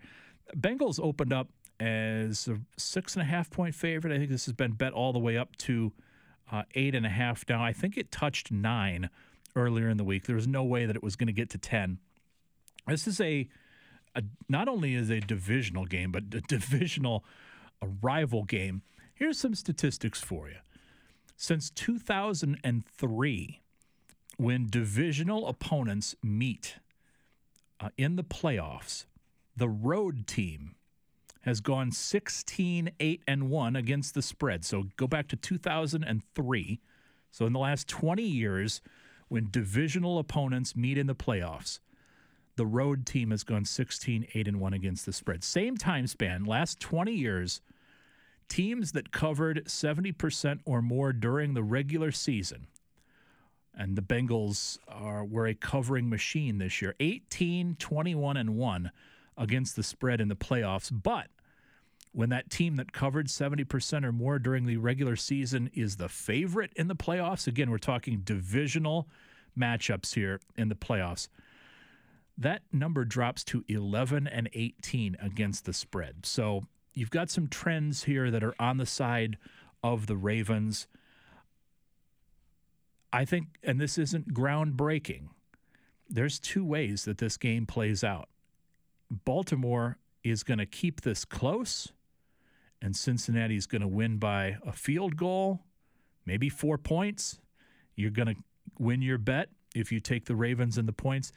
The other is Cincinnati wins this game by 14 or 17 points. The total's 40.5. So I think that indicates here that a Cincinnati blowout, while a possibility, give me the Ravens. This is my least favorite. If I say Jacksonville or New York are my favorites because they're underdogs and I'm taking them to win outright, my least favorite is Baltimore plus 8.5. But I will go with the divisional rival angle there, and I'll take under 40.5 points. Similar principle to Iowa all season long, and those totals are so low that they're low for a reason. And in this particular game, I think the Bengals are going to want to control the clock. I don't think they're going to want to take too many chances. Joe Burrow's been there, done that. And I think the Ravens are going to take a similar approach as well, especially without Lamar Jackson. Is Tyler Huntley confirmed yet? I know he was still on the injury report earlier this week as well. So we'll get to Dallas and Tampa on Monday. We are on the air. Local programming, third time is the charm, will be on the air Monday, even though it is the Martin Luther King Jr. holiday. Many of you will be off work, especially those places that observe federal holidays. Hope you are with us. You can catch up with us on the podcast if you listen to us at work and you're at home or something. You can always go back Monday night, sometime Tuesday, to listen to Tuesday's show. We'll have a full recap of the weekend on Monday, as well as a reaction to Iowa and Maryland, the Terrapins coming to Carver Hawkeye Arena. So 5 games, 10 plays, and we're looking to go 7-3 would be fantastic here. 6-4, not the end of the world, and anything under 500 if you were in Las Vegas, depending on how much money you would be putting down on these games, maybe they would comp you a drink ticket or two if you finished under 500. So we're shooting to finish 7-3 or better here with these picks. Seattle plus 9.5, under 42 points total in the game. Jacksonville on the money line to win outright at home against the Chargers. Total stays under 47.5 there. Buffalo blows out Miami. They win by 2 touchdowns or more. That game goes over 43.5. I don't like the correlation there. I don't in that particular aspect. But Josh Allen is able to do a lot of things with that offense, and I just think the Bills are going to be, or the Dolphins will be completely overmatched with Skylar Thompson as the starting quarterback. Giants money line outright winners in Minneapolis, 48.5. I will take the over in that game. Baltimore plus 8.5, hoping that it isn't the blowout that it could be. I do like Cincinnati. San Francisco-Cincinnati to me is a really appealing Super Bowl, because I remember when I was a kid, those two teams met in the Super Bowl. And if I recall correctly, it wasn't very pretty. It was not a good showing for the Cincinnati Bengals, who had to have been coached by Sam Weich at that point. That was Bill Walsh or George Seifert, the 49ers. I think Montana was still there. He hadn't ceded the starting position to Steve Young just yet, but those 49ers teams were a wagon back in the day. I'll go Baltimore plus 8.5, under 40.5 there. And again, Monday, we got all the time in the world Monday to discuss whether or not that's Tom Brady's swan song in the NFL, whether he's going to continue to play at least for another week or another year, depending on the outcome of that game, and just exactly what will be at stake for the Dallas Cowboys. Again, speculation that Mike McCarthy could be in trouble if they lose that playoff game. You think? You think? Of course he's in trouble if they lose that playoff game. Jerry Jones, he had a long leash with Jason Garrett. Jason Garrett played for Jerry Jones. He liked him. He almost treated him like a kid. He doesn't have that loyalty to Mike McCarthy. 5:53. I'm going to step aside here. You'll get the actual guys that know what they're talking about when it comes to this stuff in just a handful of minutes here. Top of the hour, Betfred Sportsbook Hour. Every Friday during the football season here on KGYM, Matt Perrault and Dave Sharapan from Las Vegas exclusively on KGYM. I'm going to listen on my drive home tonight to see whether or not my picks match up with what these guys have to say about the games this weekend. And again, we will have all of them right here on KGYM. We'll join Seattle and San Francisco in progress after the Kansas-Iowa State basketball game tomorrow, but we'll have Jacksonville and L.A. in its entirety.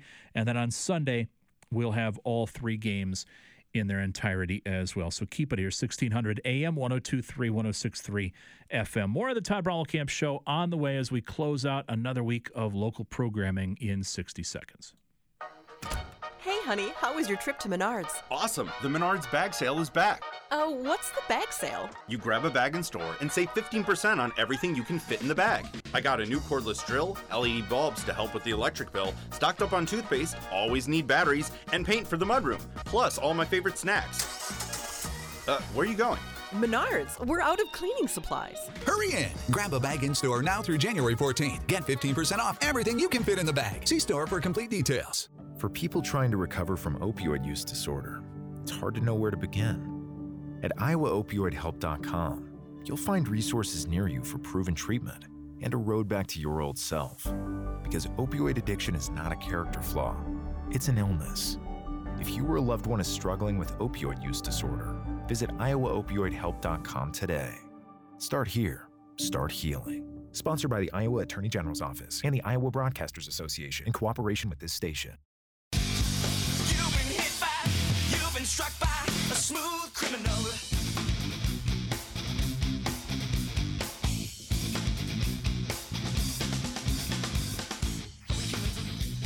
So I've got the ESPN TV on here in the Circus Sports Iowa studios. A couple guys are going over their best bets for the weekend. I think it was Doug Kazarian. He's got the New York Giants and the 3 points. Now, I said money line. He's going the safer route. He's taking the points. And then Tyler. I don't know Tyler's last name. It's not Ryder. It's not Ivans. I know that much. He's got Buffalo minus 13.5 against the Dolphins, so those guys agree with two of my selections, so sort of. Taking the points and taking the money line, two different things when it comes to that Giants-Vikings game. And there are some trends that are not favorable to the Giants in that matchup. Minnesota won that game the previous meeting by 3, 27-24 on a last-second field goal. They were a 4.5-point favorite in that contest. New York outgained the Vikings in that game. There was a 100-yard differential on the ground between those two. New York turned the ball over a couple times. They're good in the red zone. I think they're going to hold the Vikings to some field goal opportunities, and you don't bring a knife to a gunfight, and you don't kick field goals when the other team can be scoring some touchdowns. That's going to be a tough test for Daniel Jones, though. Be interested to see how that game plays out. Again, we'll have them all for you here on KGYM. Local programming is set to return on Monday, Martin Luther King Jr. Day. Spencer on Sports, hosted by Spencer Wagon, did a tremendous job this week with the big board updates later in the week. He'll be on from 2 until 3. Then you've got Scott Unash and Mark Dukes, the gym class, coming your way, courtesy of DuPaco Community Credit Union from 3 until 4. And then it's me. Taking a look back at Iowa and Maryland on Monday from 4 until 6. Also, of course, looking back at the weekend that was for Iowa State, you and I, and, of course, the Drake Bulldogs. Pablo, if you're listening, can't forget about the Drake Bulldogs. Isaac's going to enjoy his weekend. I'm hopefully going to enjoy my weekend. You enjoy your weekend as well. It's my favorite show on KGYM. I probably shouldn't say that. Hopefully none of my coworkers are listening. The Betfred Sportsbook Hour with Matt Peralta and Dave Sharapan coming your way right now, courtesy of Betfred Sports.